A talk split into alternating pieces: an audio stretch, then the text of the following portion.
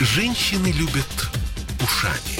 Поэтому твоя любимая слушает Радио КП. И тебе рекомендует. Беседка. На радио «Комсомольская правда». 18.03 в Петербурге. И сегодня у нас в гостях профессор, инфекционист, заслуженный врач России Алексей Яковлев. С вами Ольга Маркина. И Сергей Волчков. И сегодня мы постараемся... Нет, не так. Сегодня у вас есть, ну, на самом деле, уникальная возможность получить ответы на самые-самые острые вопросы про ковид из уст не человека при галстуке, а настоящего, я бы даже сказал, боевого специалиста, который, на секундочку, одним из первых, если вообще не первым, у нас в Петербурге коронавирус встретил и встал у него на пути, будучи главным врачом Боткинской больницы.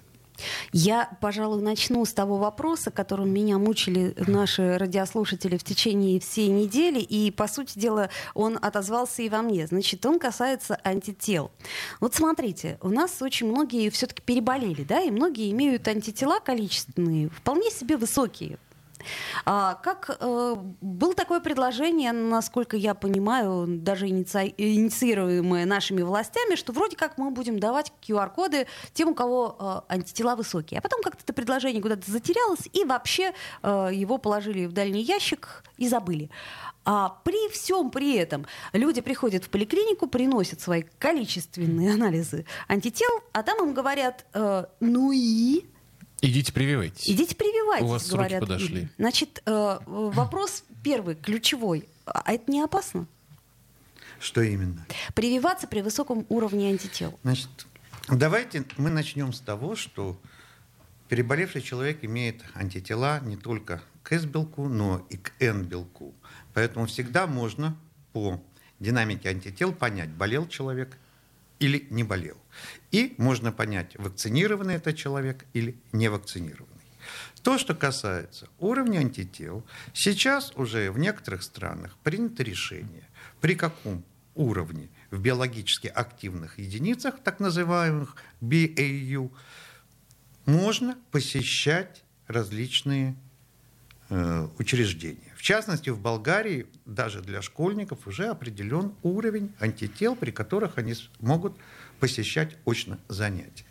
На самом деле, да, выраженность иммунной защиты напрямую связана с уровнем специфических антител. То есть это классика в инфекционных болезнях, отменить ее нельзя.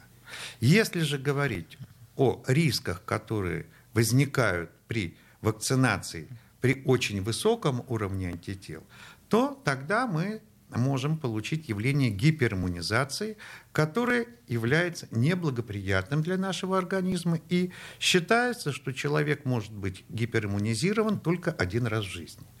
Поэтому выбран срок 6 месяцев для ревакцинации.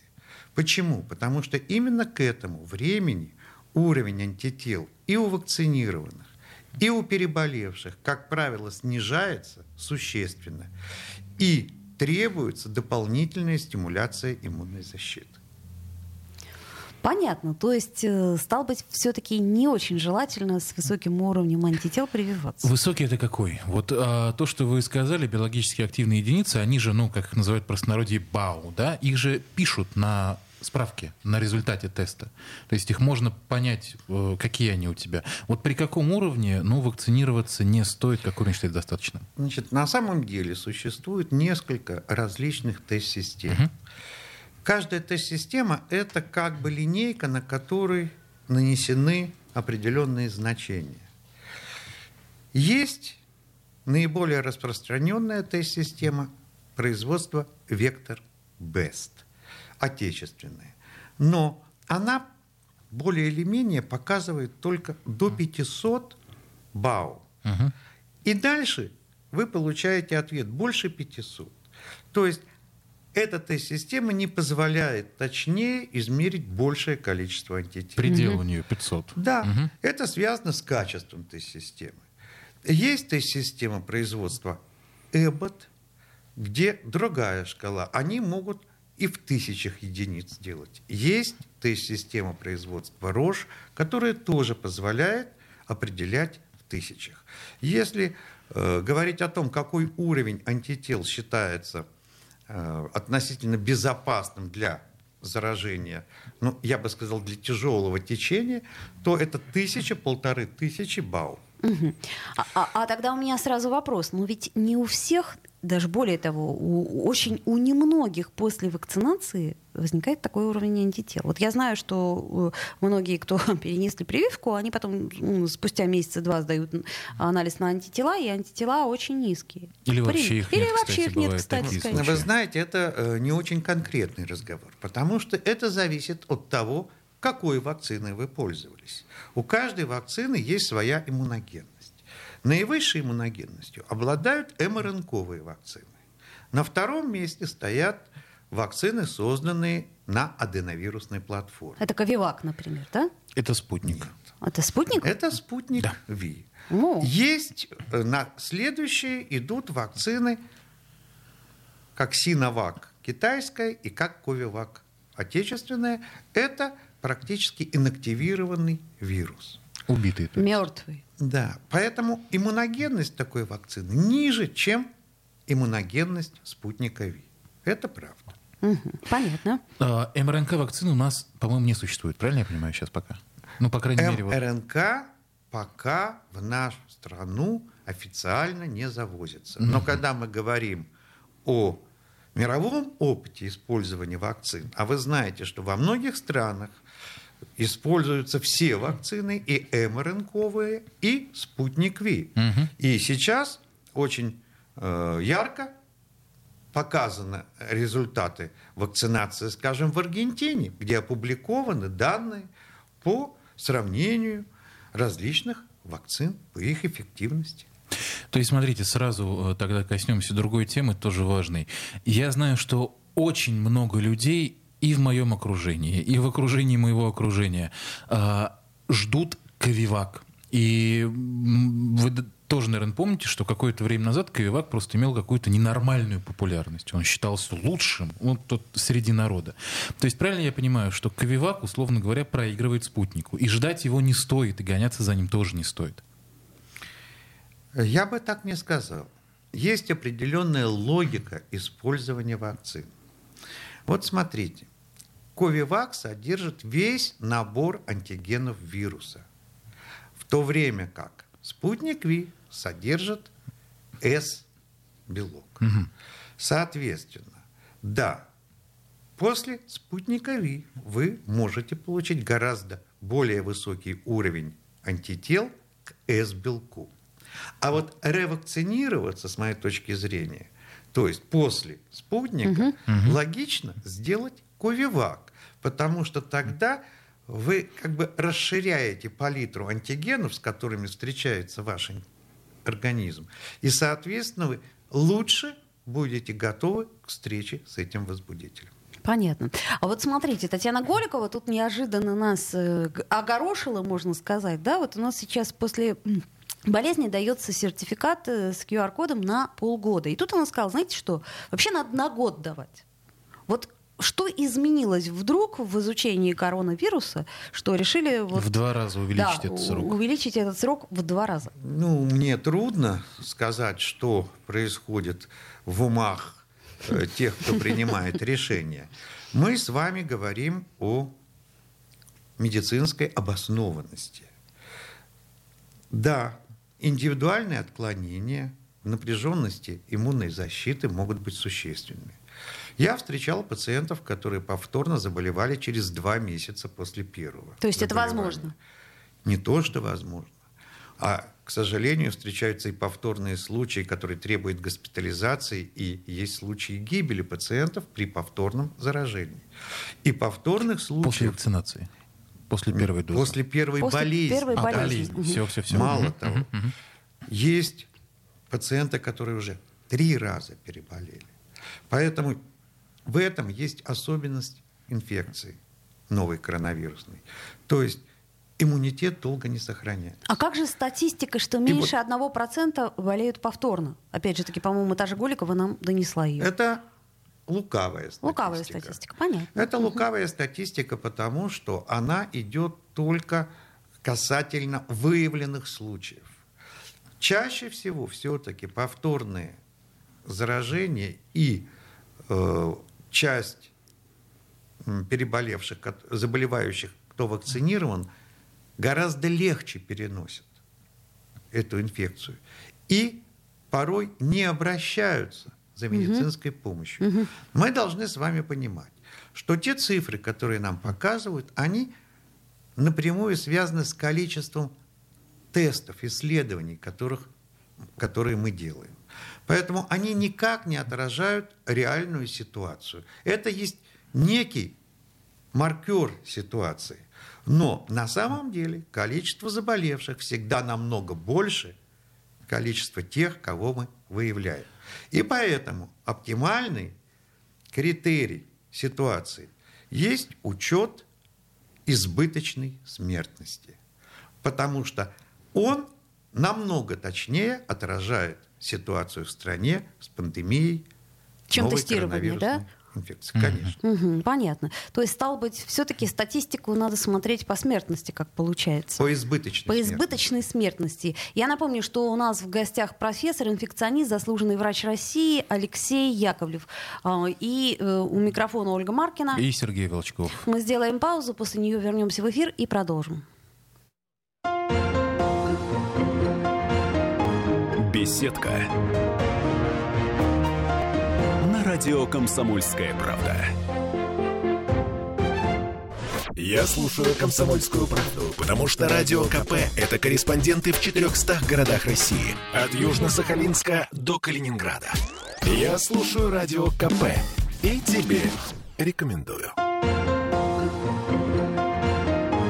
Беседка радио «Комсомольская правда». 18.16 в Петербурге. Все, что вы хотите знать о коронавирусе, прививках, QR-кодах, антителах и прочем. Я надеюсь, все наши сомнения, все наши мифы развеет Алексей Яковлев, наш сегодняшний гость, профессор, инфекционист, заслуженный врач России. Да, в студии Ольга Маркина и Сергей Волчков. И у меня вот какой вопрос, опять же, про вакцинацию. Смотрите, а, расскажу про себя. Я так уж сложилось, вот до моих 27 лет не делал ни одной прививки вообще. Ни грипп, ни там вот эти вот все детские. Ну, так сложилось. А от столбняка только меня кололи. А, соответственно, это я к чему? Сейчас, по сути, а, единственное противопоказание, при котором дают постоянный медотод от вакцинации, это анафилактический шок на какую-то вакцину в прошлом по крайней мере, как нам объясняют специалисты. Так вот, это я к чему? А, таких, как я, я думаю, много. И с другой стороны, осмотр перед вакцинацией, который включает в себя просто замерение давления, сатурации и сбор анамнеза, то есть тебя спрашивают, было, ты говоришь, не было. Ну, наверное, этого недостаточно, чтобы выявить все риски. Так вот, если человек в себе сомневается, в себе и в своем здоровье, как ему готовиться к вакцинации? Какие ему стоит сдать анализы? Каких специалистов пройти, чтобы он точно знал, что это ему не повредит? Э, мне понятен ваш вопрос, но я думаю, что мы не можем давать таких точных радиоконсультаций. В целом, всегда, если есть в анамнезе аллергические реакции, то требуется проговорить с доктором. Почему? Потому что если у вас аллергия на рыбу, это совсем не значит, что у вас будет аллергическая реакция на вакцину. Угу.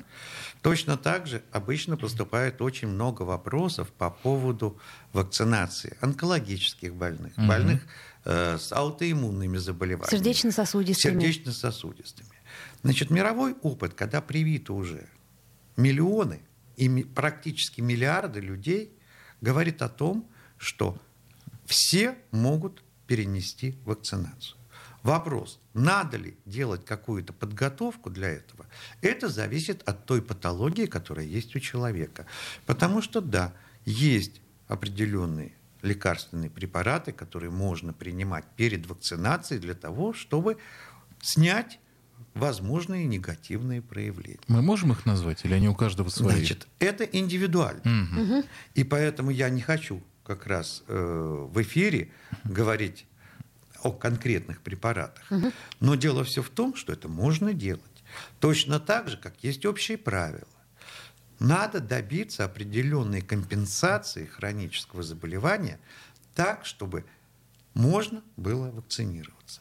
Не, не в момент, скажем, обострения хронического заболевания, а сначала корректируется это состояние, потом спокойно выполняется вакцинация. Надо сказать, что даже многие пациенты, которые постоянно принимают препараты при бронхиальной астме, при ревматоидном артрите, болели легче, чем совершенно здоровые люди.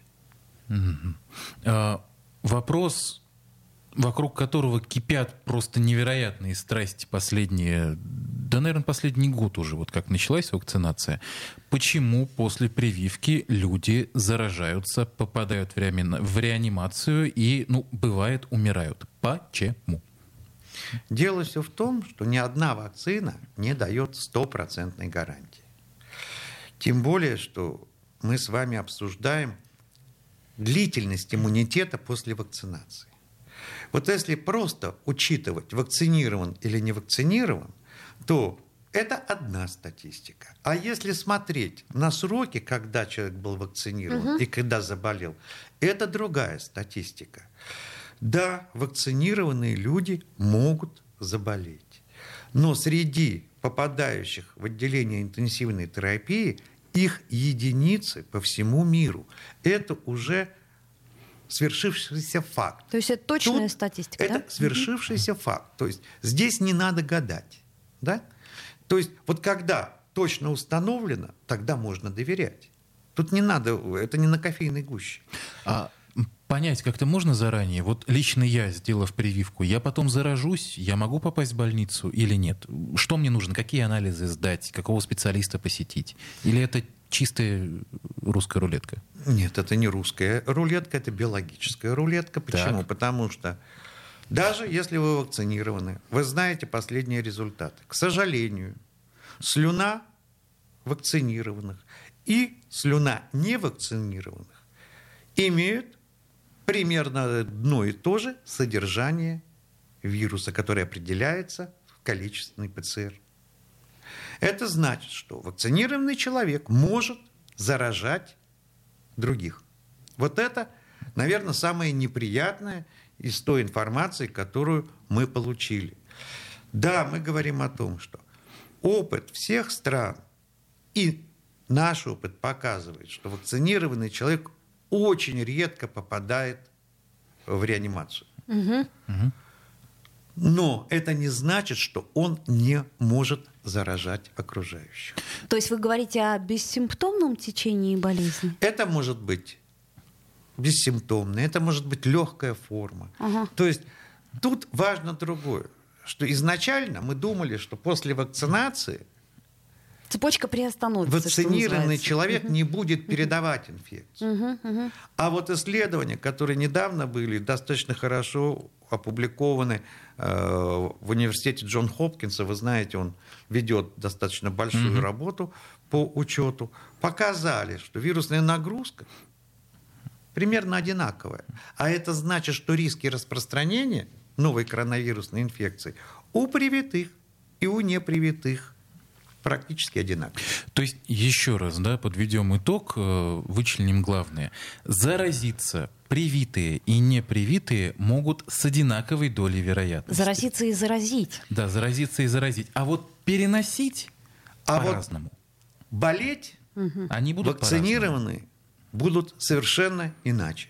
Угу, понятно. Еще один вот совсем глупый вопрос. А вот возможно заразиться от прививки? Вот я, например, в детстве э, очень тяжело переболела прививочной корью. У меня мама врач, так и она думала, что я помру просто, не отдав меня в больницу. Это вот, кстати, еще постоянно проводят параллели с прививками от гриппа. Вот я, я слышу всегда, даже от родственников медиков, как, э, они говорят, что вот у нас там знакомые сделали прививку от гриппа и гриппом заболели. И сейчас в больнице лежат.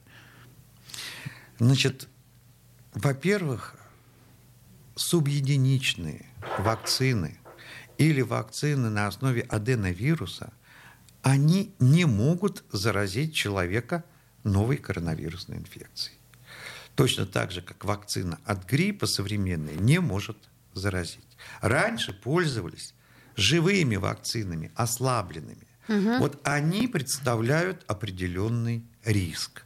В частности, вы знаете, есть такая вакцина полиомиелитная, которая может вызывать практически вариант полиомиелита. Поэтому это не связанные вещи. То, что вакцинированный от гриппа может болеть, да. В течение 10 лет мы анализировали всех взрослых, которые поступали на лечение в единственный инфекционный стационар Санкт-Петербурга. Среди привитых попадало в больницу 2% только. И 98% это были непривитые. Вот я думаю, что вот этот опыт эпидемических подъемов, он четко показывает соотношение рисков заболеть для привитого. От ковида, кстати, есть вот живые вакцины? Нет. Существуют? Нет. Нет. Все, этот вопрос. Инактивированные – это вот китайская вакцина и наша Коева. От них тоже нельзя заразиться? Нет, невозможно. Отлично. Это А, хорошая новость. Это хорошая новость, да. Немножечко пройдемся по актуальной новостной повестке. Вот опять же кипит интернет уже второй день. А, ВОЗ, Всемирное агентство здравоохранения, собрала экстренное совещание по поводу нового штамма коронавируса B.1.1.529, он называется. Обнаружили его в ЮАР, и вот, например, вирусолог Том а, Пикок назвал комбинацию мутаций этого вируса ужасающей. Еще А- более ужасающий, видимо, чем да. все А в предыдущие. Израиле вообще сказали, что находится страна на грани чрезвычайной ситуации, хотя там выявлен один случай заражения человека вот этим вот штаммом. Что за штамм такой? Придет он к нам или нет? Значит, давайте разделим ответ на ваш Давайте. вопрос. Первое. Сейчас мы знаем гипотезы вирусологов, которые секвенировали этот вирус. У нас нет никаких клинических данных о том, как протекает заболевание, вызванное этим вирусом. У нас нет данных о том, насколько быстро передается этот вирус. Это первое. Второе. Вот это безумие, которое творится во многих странах мира, с ограничением самолетов, с ограничением движения, это практически действия властей, которые не понимают, что делать. То ли дело нашей власти, они прекрасно Дело понимают, все что в том, что никогда никакое приостановка общ- сообщения не останавливала распространение респираторных вирусов. Оно лишь может оттянуть приход этого вируса на ту или иную территорию. Любые ограничения всегда вводились с целью ослабить давление на систему здравоохранения того да. или иного региона. Но к противоэпидемическим мероприятиям никакого отношения это не имеет. Мы в этом убедились еще в 2009 году, когда Геннадий Григорьевич Онищенко, повесив Давайте сделаем паузу, после нее вернемся в эфир. термодатчики, думал, что стан... Беседка.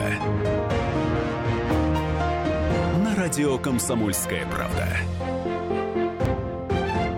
Я слушаю «Комсомольскую правду», потому что «Радио КП» — это корреспонденты в 400 городах России. От Южно-Сахалинска до Калининграда. Я слушаю «Радио КП» и тебе рекомендую. Беседка. На радио «Комсомольская правда». 18.33 мы продолжаем разговаривать о коронавирусе, э, о штаммах, о том, о сём, ну, что вы хотели знать, но забыли спросить. А Алексей Яковлев по-прежнему в нашей студии, профессор-инфекционист, заслуженный врач России. С вами Ольга Маркина. И Сергей Волчков, и мы остановились на э, новом ужасающем штамме, из-за которого сегодня ВОЗ собирает экстренное совещание. Один момент мы не обсудили. А, Какой бы он ни был, он к нам придет или он там так и останется, если с Южной Африкой ра- разорвут авиасообщение? Вот это тот вопрос, который на самом деле э, хотят решить ВОЗ. Дело все в том, что количество мутаций громадное в мире происходит среди пациентов. Сейчас всех беспокоит наличие большого количества мутаций, которые затронули S-белок, и непонятно, как он себя поведет. Потому что и до этого, вы знаете, ВОЗ э, ряд штаммов объявлял как штаммы, которые вызывают озабоченность. Сейчас эта озабоченность резко выросла. Если этот штамм начнет распространяться, он, несомненно, придет и к нам. Мы не можем отгородиться от всего мира. А- Ничем. а, а можем ли мы предположить, что этот э, штамм появится у нас внутри в результате неких мутаций? У нас могут появиться Кстати другие говоря. штаммы. Ну, понятно. То есть, по сути дела, границы закрывать бессмысленно, ибо это ничего не решает. С точки зрения эпидемиологии, никакое закрытие границ при респираторной инфекции не ограничивает распространение вируса. Еще раз повторю то, что стал говорить. Мы столкнулись с этим первый раз в современном, в 21 веке, в 2009 году, когда по решению Роспотребнадзора того времени, Геннадия Григорьевича Онищенко, во всех аэропортах повесили датчики, измеряющие температуру. И думали, что вот этот грипп H1N1 за счет этого к нам не приедет. Свиной. Свиной Масса, был. конечно, масса средств было потрачено совершенно впустую. И, конечно, этот грипп пришел. Это лишний раз подтверждает то, что защититься вот такими чисто механическими методами нельзя. Я помню, в Сеуле совершенно иначе был организован поток движения людей в аэропорту, где э, реально сканировали, отмечали температуру. Но дело все в том, что при респираторных инфекциях человек может становиться заразным до появления клиники в инкубационном периоде. Он будет идти с нормальной температурой, он будет себя хорошо чувствовать. Но он уже будет инфицирован. Собственно, я напомню, что вот именно так появился нулевой пациент в Петербурге, итальянский студент по имени Рикардо, который прилетел к нам по обмену. Вы его помните, кстати, первого пациента? Нет. Меня отрешили чуть пораньше. Ага. Понятно. А, Да, Да. изви- извини, э, Да. Сергей, у меня вот вопрос такой. Вот смотрите, э, значит, э, почему-то выпустили такое постановление, что вакцинированных контактных теперь на карантин не сажают. То есть, если я вакцинирована, у меня заболел супруг или ребенок, то я не должна выдерживать карантин. Так ли это? И почему? С чего вдруг? Если мы только что говорили, буквально 10 Сейчас. минут назад, Хорошо. Вы знаете, э, за последнее время я устал комментировать громадное количество безграмотных решений Роспотребнадзора. Абсолютно. Вспоминайте то, что было. Запрет гулять в садиках, ну это вообще бред. цинковые гробы Да-да. и так далее, и так далее. Поэтому Перчатки. это не и перчатки, которые практически не нужны. Так, а как же на руках же вирус? На, нам Никуда, все говорят, мойте руки, не никуда. трогайте лицо. Мыть руки хорошо, но это респираторный вирус. Он передается как аэрозоль. По воздуху. Респиратор, очки, вот что достаточно. Заметьте, во всех странах мира отказались от очков, вот в которых мы начинали работать раньше, и теперь мы работаем со щитком. Врачи в красной зоне сейчас. В красной зоне мы одеваем щиток. В щитке намного легче работать, чем вот Конечно. то, что мы работали в этих очках. Да, респиратор, и в некоторых странах сейчас требуют, чтобы и население носило респиратор не ниже, чем N95. Почему? Он порядка 6-8 часов сохраняет свои свойства. И он намного эффективнее, чем вот те синие платочки, которые многие носят на подбородке. В аптеке его можно купить? Он есть в свободном Да, доступе? пожалуйста, на Озоне можно заказать. это не спецоборудование Нет, медицинское? нет. И, и еще раз, просто на самом деле сейчас Алексей Леонидович произнес просто революционную вещь, по крайней мере, в моем понимании. То есть а, на руках, на столах, на дверных ручках, на телефонах коронавирус не оседает. Вот нет, ни одна- нет ни одного случая документированного такого пути заражения. Это, еще раз, было написано в самом начале пандемии, тогда, когда у некоторых сомневающихся не хватало знаний о том, как передаются респираторные вирусы. И вот тогда это было все включено в те правила, по которым мы обязаны работать. Ну, Так, стал быть, э, еще раз подытоживая э, ответ ваш на свой вопрос, я так понимаю, что если ты контактен, то и сиди дома. Правильно я понимаю? Несмотря на то, что у тебя какие-то там QR-коды и прочее. Вы понимаете, есть разные определения контактных.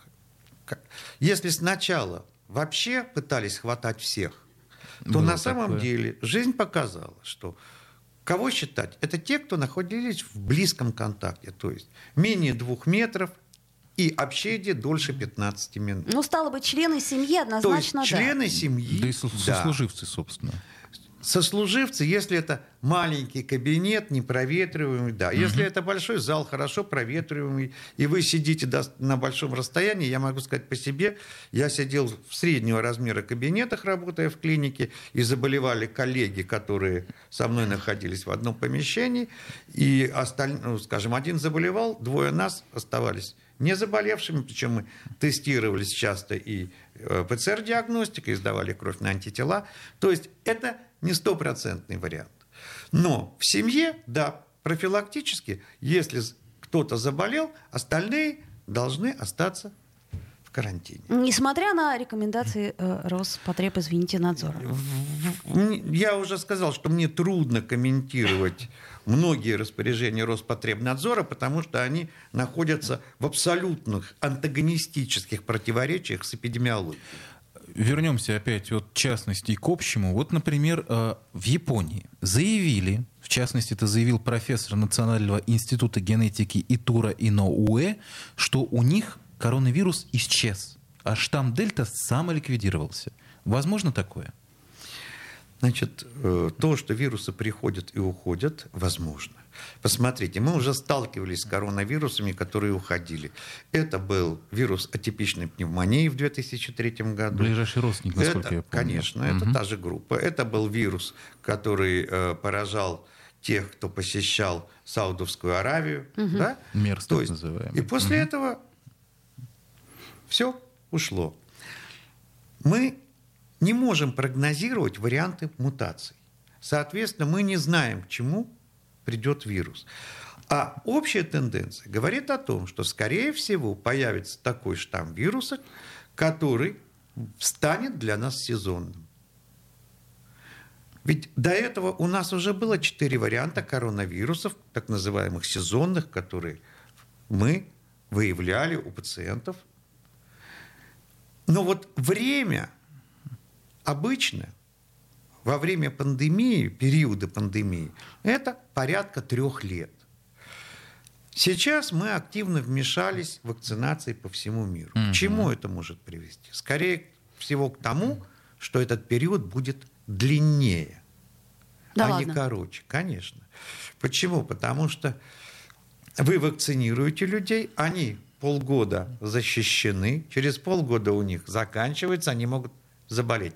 Так бы они заболели намного раньше, Мгм. да? А так они будут заражаться А, у вас понятно. позднее. Соответственно, вот про три года я говорил еще, простите, два года назад. А сейчас я думаю, что это будет еще и несколько дольше. Сколько? Вот примерно. Если сохранятся текущие темпы Вы вакцинации, понимаете, на ваш здесь взгляд? очень много, я бы сказал так, социальных факторов, которые влияют. Э, Мало получить индивидуальный иммунитет. Вот почему разрушились изначальные представления о так называемом коллективном иммунитете. На самом деле это пришло э, из английского языка. Этот иммунитет называется стадным. Стадный, да. Стадный Мила. иммунитет, когда животные все сразу переболели. Э, Социальное устройство человеческого общества намного сложнее. И здесь мы можем говорить о том, что должно быть такое постоянное проэпидемичивание, которое будет поддерживать достаточно выраженную, достаточно выраженный иммунитет у большей доли граждан. А он формируется и с учетом заболевания, и с учетом вакцинации. Вакцинации. Вот поэтому э, достичь его вот так в лоб просто тем, что мы вакцинируем. Вторая беда. То, что мы год вакцинируем. По идее надо локдаун на месяц и за этот месяц привить основную массу населения. Если мы хотим добиться реального результата от массовой вакцинации.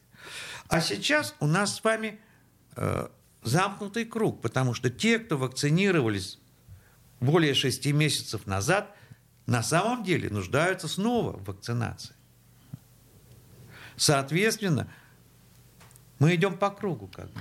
Давайте так сделаем. Сейчас мы э, сделаем паузу, вернемся после нее. И можно нам звонить по телефону 655-5005, если у вас остаются вопросы. Беседка. На радио «Комсомольская правда».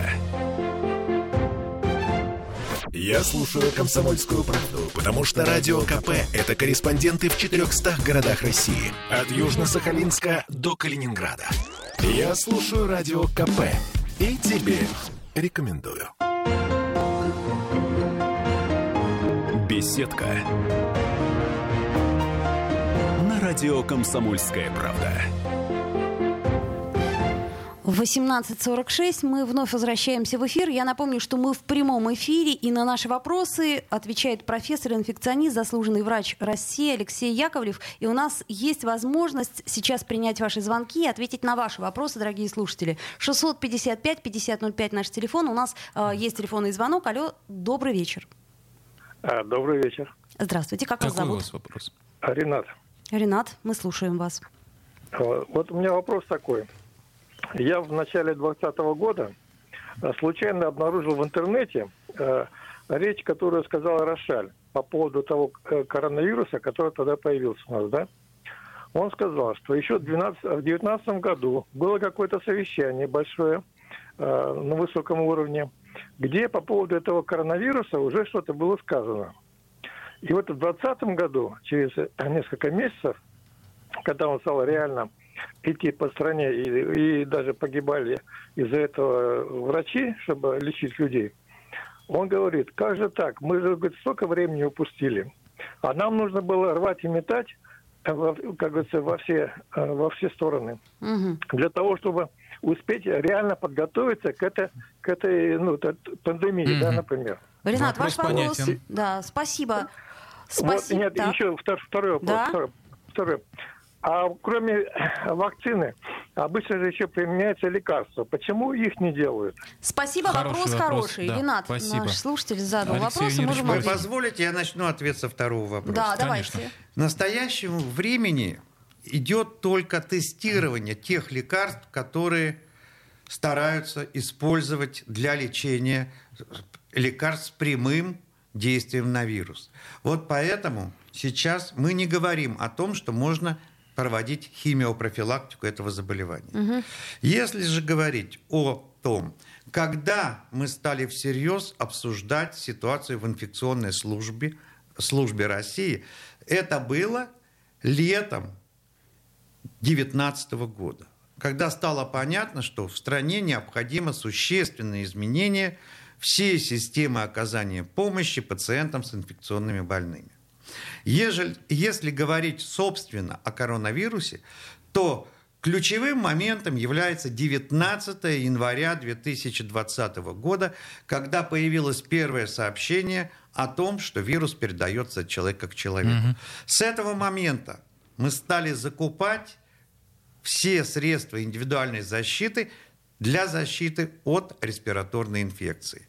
Но, к сожалению, тогда доступно в городе было очень немного ни респираторов, ни специальных фильтров. Все было единицы. Две организации в городе 20 числа покупали это. Я помню, что было всего 300 костюмов индивидуальной защиты, На весь которые Петербург. на весь Петербург. Ого. И все это появилось позднее. Это выявила история в Покровской больнице, когда врачи как бы справедливо возмущались, а реально главный врач нигде не могла ничего купить. Просто ничего не было, это было, Вот да. это говорит о том, что на самом деле э, организационно не были выполнены нужные процедуры. И если в советский период чрезвычайная комиссия собиралась в тот же день, то здесь э, первое заседание было 7 февраля. О, Алексей Леонидович, раз уж мы э, ну, сегодня взяли такой курс на предельно честный и откровенный разговор, э, расскажите, исходя из вашего опыта и ваших наблюдений, э, или, или звонок примем. У нас есть да- звонок, давайте да. примем Давайте звонок, Мгм. если потом коротко. Мгм. и э, да, по делу. Добрый вечер. Добрый. Как вас зовут? Здравствуйте. Геннадий. Геннадий, очень приятно. Ваш вопрос, Геннадий. Два коротких вопроса. Да, вот хорошо. мы с женой привиты, вторая, второй укол сделали 18-го, и примерно через неделю у жены появилась такая сыпь волдырики в тот бок, который кололи как раз. Это, это возможно, правильно это, или же это другое заболевание, Так. сыпь какая-то, или это Ясно. возможно от Ага. укола. Второй вопрос, Второй Геннадий, вопрос, да. сразу задавайте. Да, а второй вопрос э, коротко. Вот после второго укола 21 день. Вот за эти 21 день как раз надо как-то прятаться и можно ж заразиться, пока не выработают антитела. То есть, если мы укололись, значит, надо быть спокойными, что ли. Никто никогда и не слышал, что нужно выдержать 21 день, или того 42 после первого. Отлично. Спасибо, Спасибо большое за за вопрос. вопрос. Да. Итак, Алексей значит, э, ну, бок, Да. я так полагаю, не бок, а рука, Рука, да? или да. Значит, это? Ну, э, я начну со Ну, второго. Да, Совершенно хорошо. правильно. Выраженная защита наблюдается где-то к 42 дню после первой инъекции. Если через, обычно через две недели начинают появляться защитные антитела, и сначала все равно всегда идут антитела М-класса, потом класса G. Нас интересуют антитела класса G, потому что они дольше живут, они имеют более высокую афин, афинность и лучше защищают наш организм.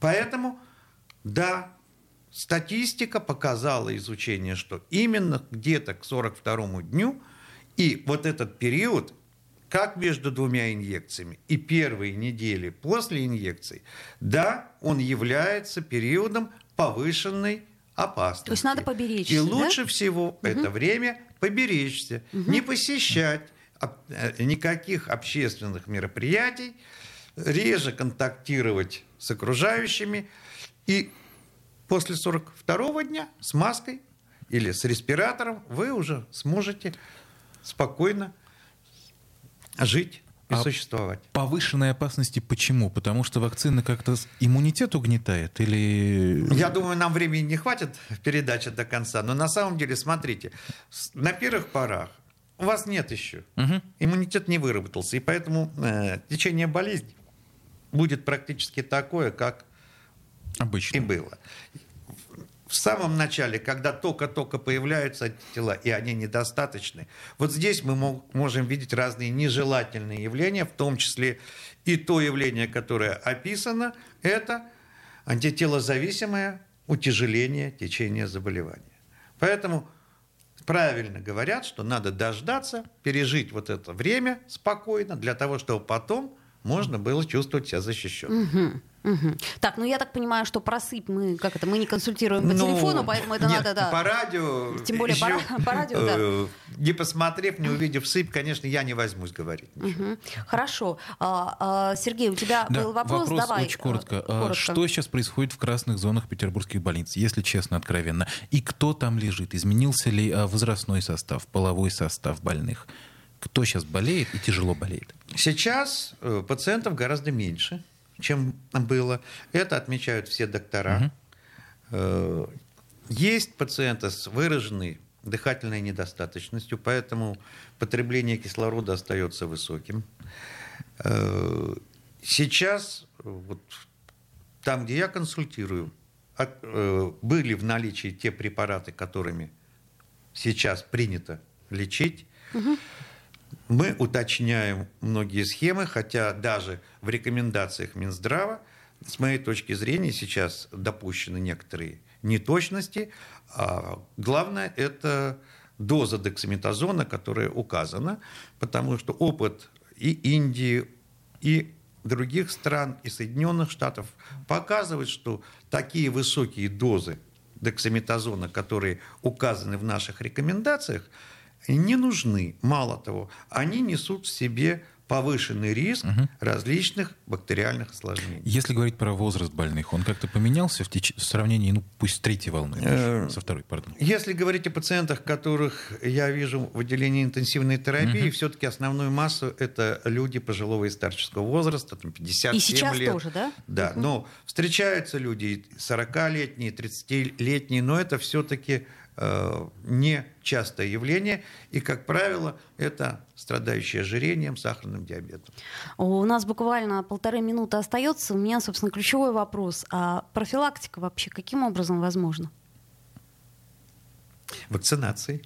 Вы сами ну, ответили. хорошо, а, а Витаминки если... Да, пить. витаминки, там, Значит, может, какие-нибудь лекарства. В Петербурге в нашем климате вот в это темное время, конечно, стоит принимать витамины, проветривать помещение. Вот самые простые вещи. Да, сейчас появились различные приборы, которые озонируют воздух. Но надо помнить, что это включается ненадолго. Если сейчас, правда, появился прибор, который делают в Новгороде, запрограммированный, и вы можете нажать программу, и он будет работать, озонируя и уменьшая э, содержание вируса. Есть предложение по аэрозольной дезинфекции, которая разрабатывается, когда э, не полностью стерильное достигается помещение, а снижается э, количество возбудителей в воздухе. А мы То так себе иммунитет-то совсем не вот убьем? почему я говорю, Да. вот это новые технологии, которые не делают стерильным помещением, а наоборот снижают просто количество различных возбудителей воздуха. Потому что э, человек не может жить в стерильных Да условиях. в том и дело. Мы себе, вот, мне кажется, за масками э, э, этой иммунизации, ну, убиваем же все. Но проветривать помещение Хорошо, это самое а контакт? простое. Ну, проветривать, да, проветривать, предположим, будем. А контакт э, с окружающими, чем больше, тем лучше или чем меньше, Чем- тем лучше? Это зависит от многих секунд. факторов. Мы с вами говорили, что есть контакты, которые несут определенную угрозу для тех, кто не вакцинирован и не болел, и есть контакты, которые могут даже поддерживать ваш уровень иммунитета для тех, кто был вакцинирован или приболел. Алексей Яковлев, профессор-инфекционист, заслуженный врач России. Спасибо огромное. Беседка. На радио «Комсомольская правда».